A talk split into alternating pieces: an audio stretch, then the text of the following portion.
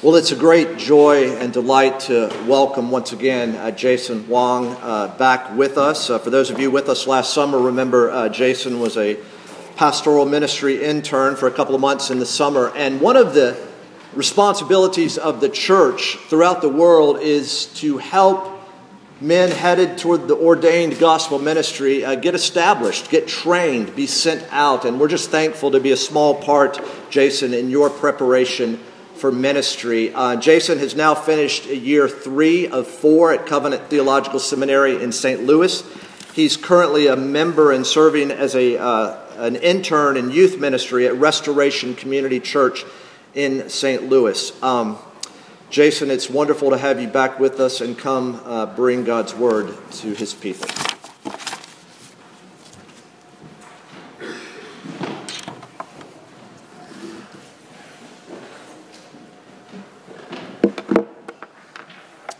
morning. It's great to be with you all again this Sunday. Um, I haven't been back to Kentucky since last summer, but it's great to be back, um, seeing everyone's faces and knowing y'all are still here worshiping the Lord every Sunday. I think is a great encouragement to me.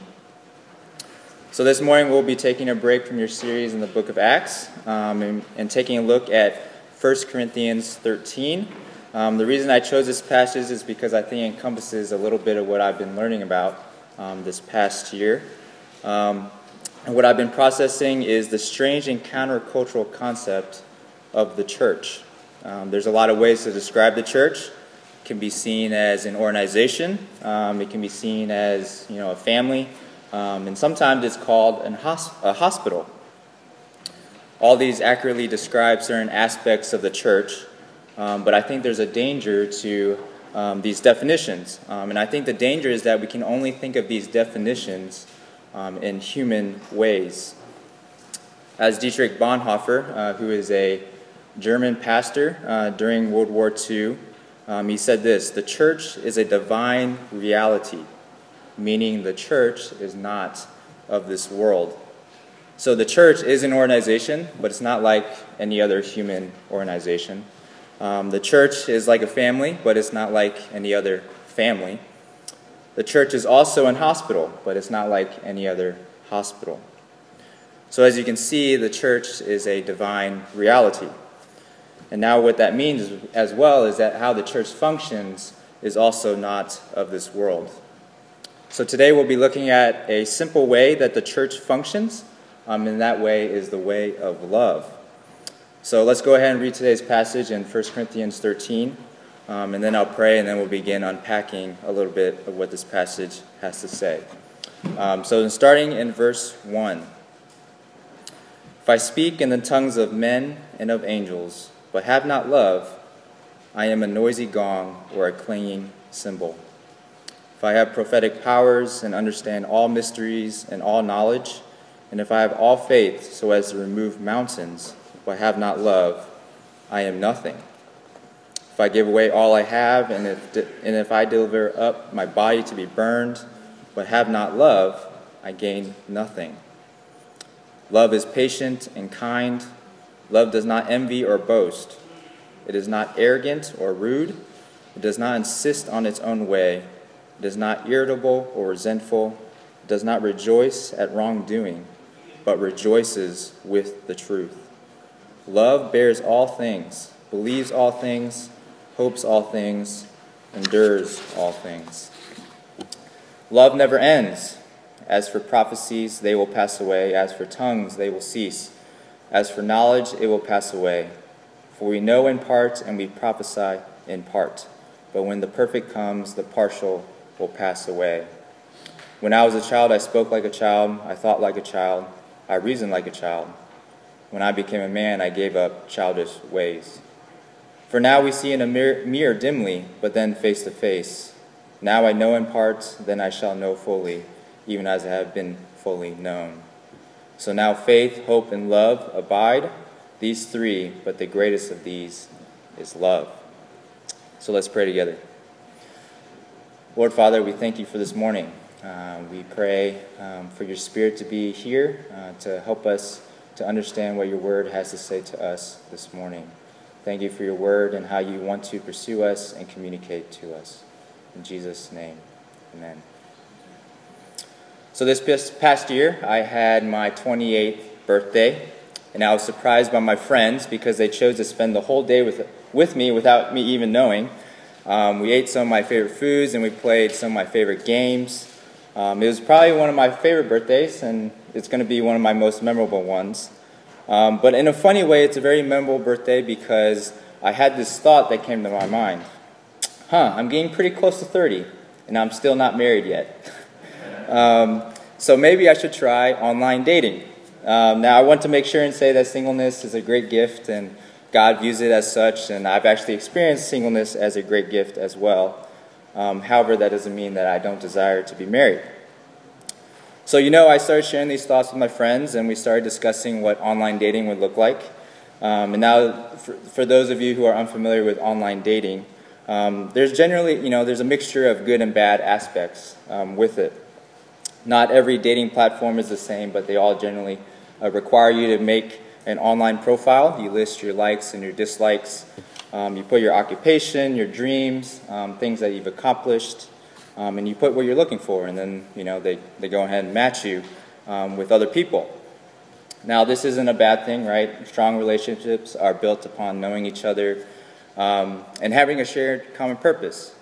But sadly, um, online dating can ha- easily have this culture where you prioritize what you can bring to the table. So often, uh, on the online dating can turn into what can you give me into our personal into our per- potential relationship. So basically, it's always asking the other person, "Are you worth dating?" Um, so why do I bring up online dating? Um, I don't bring it up because I want to say you know Christians should or shouldn't do it. Um, I bring it up because I think it provides a great example of what we can do in the church. We like putting a lot of value on what people can bring to the table. We like saying this church is good because it has excellent preaching, um, worship, or programs. As we come to 1 Corinthians, we encounter a church that is doing exactly this. They have an idolization of spiritual gifts. And in this letter, the Apostle Paul tries to correct them. So the Corinthian church really valued spiritual gifts to the point where it caused a lot of division in the church. Um, if you take a look at the beginning of the letter later today, um, you'll see that Paul gives us an idea of what this division looked like. Um, he says the Corinthians were fighting each other on which spiritual leader to follow. There were some who argued that they should be following Apollos. Others said Cephas. Others said Jesus, which they would be correct in saying that. Um, but also, other people said we should be following Paul. So the Corinthians pitted spiritual leaders against each other and argued about which one was the better preacher or who had the most um, wisdom, and basically saying, like, who's the most holy. Um, now, if that's not crazy enough, it seems that they were also so proud that they bragged about being baptized by the leader that they followed. Um, so, if in, in, the case if they followed Apollos, they would brag to other people, hey, hey, I've been baptized by Apollos. So, as we come to 1 Corinthians chapter 13, uh, Paul has already done a lot of correction uh, upon the uh, Corinthians' way of living. Um, but in the chapter that directly precedes our chapter this morning, Paul talks about how they are one body with many members. He says each member has different spiritual giftings, but they all need each other. Some are apostles, like Paul. Some are just teachers. Some help, some administrate. Everyone does different things, but they all need each other. So, just like in our physical bodies, where your foot um, and does something different than your hand, that doesn't mean one is better than the other. By saying this, Paul doesn't devalue the, the spiritual gifts of each member. Instead, he points them to a certain way of viewing spiritual gifts. So, this is what he says in the last verse of chapter 12. Um, he says, Earnestly desire the higher gifts, and I will show you a still more excellent way. And this way is love. And Paul gives us a great chapter on what this way of love means. So, we're going to look at three different aspects of love from this chapter. Um, the first is the necessity of love, um, the second is the character of love, and third is the permanence of love. So, first, uh, the necessity of love. Um, looking at verses 1 through 3, Paul shows the Corinthians the necessity of love by presenting to them a hypothetical situation. He asks them to imagine a situation where he was the spiritual leader that they all longed for. What if he had all the spiritual gifts that they valued? So he names these gifts. Um, in verse 1, he says, What if I spoke in the tongues of men and of angels? Now, this is probably a bit odd to us, and scholars aren't totally sure what this exactly looked like in the uh, Corinthian church. Um, but what we know from context is that it refers to some kind of elevated speech, uh, such as speaking in tongues uh, or speaking the language of he- heaven, which they thought angels could speak. To the Corinthians, it was a big sign of holiness if a person could speak in such a way. Um, so, in other words, if you could do such a thing, you were like closer to heaven than other people. Now, if you have any que- other questions about, you know, speaking in tongues or language of heaven, you can talk to me a, a bit afterwards. I have some thoughts, but you can definitely talk to Pastor Lee. He's more experienced than I am. Um, it's a tough question uh, for sure, um, and it's in it's in Scripture, so um, it's a valid thing to ask. Um, but back to Paul's hypothetical situation. Um, Paul goes on and lists other spiritual gifts too. Uh, so he says in uh, verse two, um, "What if I had prophetic powers or perfect understanding or enough faith to move mountains?" Right? Jesus even said that. in verse three, he says, "What if I gave away all I had, even my own body?" to the Corinthians, uh, imagining such a person will be like imagining the perfect spiritual leader. But so often, as Paul does, he turns it on his head. In verse 1, he says, If I speak in the way you want me to speak, but have not love, I'm a noisy gong or a clanging cymbal. In other words, if there is no love, this great gift of speaking would be like a useless instrument and not only useless, a, a very distracting and annoying instrument. Paul gets even more intense in the next verse. He says, If I have not love, I am nothing. So, in other words, not only are my gifts useless, but I'm also nothing if I do not love. And in the last verse, he says, If I have not love, I also gain nothing. The Corinthians' perfect spiritual, spiritual leader would be useless nothing and unable to gain anything. Not exactly the best endorsement from Paul. But that's Paul's point. He wants the Corinthians to wake up to the necessity of love. The way of love is the standard by which a spiritual leader and a church should grade themselves. It's not about having spiritual gifts. Are they a good church because they have all the spiritual gifts, or are they a good church because they pursue spiritual gifts to love each other. According to Paul, it's the latter. The way of love is necessary in making spiritual gifts useful. Love allows gifts to be in service to others rather than being shiny trophies to be obtained. Instead of being a noisy gong or a clanging cymbal, love turns gifts into something like a soothing or uplifting piano. This was something I had to fight for in my search for a church three years ago when I moved to St. Louis. Um, believe it or not, there are over 20 PCA churches in the St. Louis area. Um, and if you include uh, the many other great churches in the St. Louis area, I could have visited a new church probably every Sunday for a whole year, um, and maybe more. So, with so many churches, it was easy to get lost in, in comparing gifts, um, the giftings of each church. Um, I could always asked, you know, is this pastor's preaching that I hear this week better than the preaching that I hear this past week? Um, the, so thankfully, I was able to avoid doing that um, because when I reflected upon why I joined the church that I did three years ago, I can, I can only think of love being the reason. That's because the pastor, you know, I've heard better preaching. Um, the worship, I've heard better worship. Um, I've definitely uh, heard better singing. Um, and then there was nothing necessarily glamorous per se about this church that I joined. But I tell you what, this church that I joined, they know how to love each other. I could see that through the various ways people were serving. There were people welcoming on a Sunday, helping out with nursery on a Sunday, doing uh, worship, um, doing the technological bits that help run the church, right? Not everyone was the most skilled or could wow you with what they could do, but they were willing to offer up what they had to build each other up on the Sunday, but also throughout the week. I felt some of that in my time at this church too. Um, I want to encourage you all to keep love as your focus. It's easy to get caught up in the t- obtainment of gifts and to count how many you have. But as Paul says, seek the higher gifts, but know the more excellent way of love. Paul isn't saying gifts are bad, he's actually saying quite the opposite. He's saying they're really important for the life of a church. You need a preacher. You need someone who can do administration. You need someone who can do physical labor, like, you know, take out that sign from last year. You need someone who can do worship. You need someone who can help the church be better at benefiting the community that it's in. Seek these gifts and also try to grow them to be better. The church needs them. But remember, don't forget the necessity of love. Love makes it all go, and without love, it all means nothing. Love is necessary.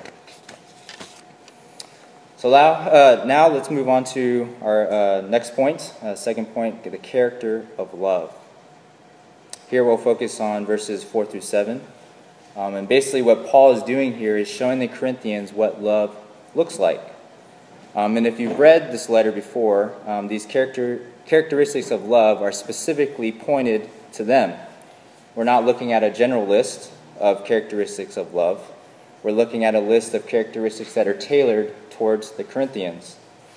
So if you look in verse 4, Paul starts off with two positive verbs. He says, uh, Love is patient and kind. Corinthians, you must be patient and kind. In other words, you must hold back judgments, to be long suffering with one another, and to respond with compassion towards one another. But the Corinthians will quickly, learn that they don't do this because of all the other characteristics, the negative characteristics that he says next. He says, uh, Do not envy or boast. Well, we've already talked about how the Corinthians, they, they envy spiritual gifts and they boast about them. He also says, Do not be arrogant. Well, they failed at that because in chapter 12, uh, chapter 5, excuse me, Paul talks about how they aren't disturbed about the sexual immorality that runs rampant in their church.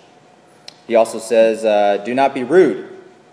The Corinthians failed at this as well because in chapter 11, Paul talks about how rude it was that some of them were taking the Lord's Supper without the whole church being there.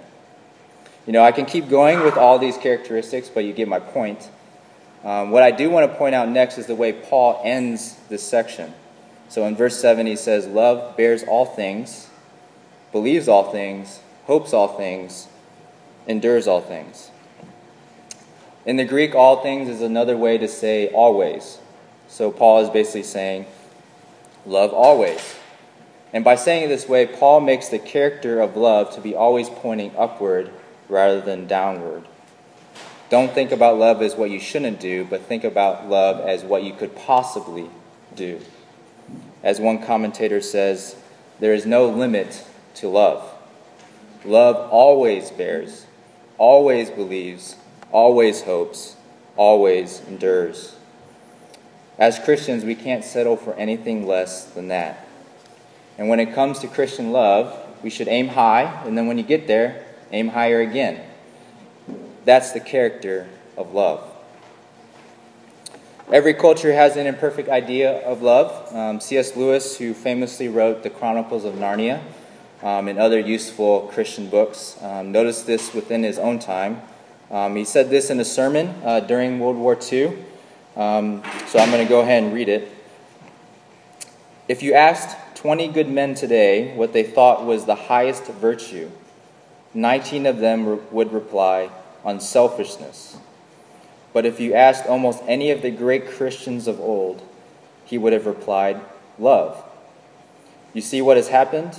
A negative term has been substituted for a positive. And this is of more than philological importance. That just means like it's more than just semantics. The negative idea of unselfishness carries with it the suggestion not primarily of securing good things for others, but of going without them ourselves, as if our abstinence and not their happiness was the important point. I do not think this is the Christian virtue of love. I think C.S. Lewis makes an interesting observation upon his own culture.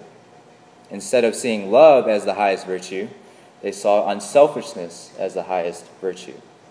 And as C.S. Lewis points out, Christians can't do that. Unselfishness isn't wrong, but when comparing it to love, its goal is actually much lower than love. As Christians today, we can do the same thing with the love that Christ taught. We can trade it for other words, or we can simply change the definition of love. There's many different ideas of what love is, um, and often those false ideas can get into the church. Um, and we're just going to look at one example. Uh, you can look at verse 6, um, and I'll go ahead and read it. Love does not rejoice at wrongdoing, but rejoices with the truth. I think this verse strikes at the heart of a common definition of love circulating in our world today. It's common to see love as tolerance and endorsement of all things. But here, Paul says, love holds firm the truth and mourns when it's not taking place. So, what this means is if, if, that were, if we're going to be a loving church, we actually must speak truth. But before we jump to the extreme of being only true speakers, um, remember love is also patient and kind. Love looks out for others by speaking the truth with love. That's the Christian way, that's Christ's way. Christ came with truth, and that truth came with love. His love came with much patience and kindness, and that was his character. That was the character of his love. So let's go ahead and move to our final point this morning. Um, love is permanent. Um, look with me in verse 8. Um, Paul says, Love never ends. For the Corinthians, they needed to see the long lasting nature of love. And Paul gets the, uh, puts the permanence of love, uh, as he goes on in verse 8, he puts the permanence of love in comparison with the temporariness of the spiritual gifts that the Corinthians uh, wanted so much of. He says, As for prophecies, they will pass away. As for tongues, they will cease. As for knowledge, it will also pass away. What Paul is saying is that all these great spiritual gifts that build up the church, they're all temporary. Because when Christians get to heaven, they will have no need of them. We'll have no need of, of the gift of prophecy because we'll all know Christ perfectly. We'll have no need of the speaking of tongues because we'll all be able to speak to God perfectly. We'll have no need of knowledge because we'll all know God face to face. There's no need of spiritual leaders with these certain gifts in heaven because everyone will be in a perfect relationship with God. But what won't we stop doing in heaven? We won't stop loving because love is the way of heaven. Paul kind of does the same thing in the last verse of this chapter. Um, in verse 13, he says, So now faith, hope, and love abide, these three, but the greatest of these is love. Now, why is love the greatest?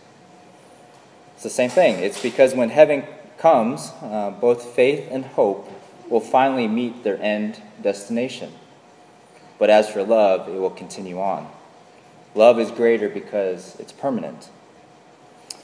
Love tends to have this great power of longevity. Um, one of my favorite basketball players is Kobe Bryant. Um, and before he died last year, he wrote this amazing love poem not to his wife or kids, but to the game of basketball. Um, he talks about how he, lo- he fell in love with basketball as a young boy and how this drove him to, be, uh, to give the game of basketball his all. It didn't matter how much sweat, agony, or amount of running it took to play or how much success he had. Um, he did it because he loved the game of basketball. So he says this one line, I think it's really beautiful um, in his poem. He says, um, I did everything for you. And he's talking to basketball. I did everything for you because that's what you do when someone makes you feel as alive as you've made me feel. Kobe Bryant played 20 years of professional basketball. And by any sports standards, that's an incredibly long career. Um, but love does that. Love tends to make things last forever, and in Kobe's case, his own career. I think Kobe Bryant's love for basketball can give us a glimpse on what Christian love, like how it works for us. For Kobe, he loved something that captured his heart. and which drove him to commit so much of his life, his time and energy, um, to it. But there's also a key flaw with basketball basketball is still a game, it's still just an orange ball. Kobe couldn't be loved by basketball forever, right? His, his career eventually did end, um, and he acknowledges that in his poem. He says goodbye to basketball at the end of his poem.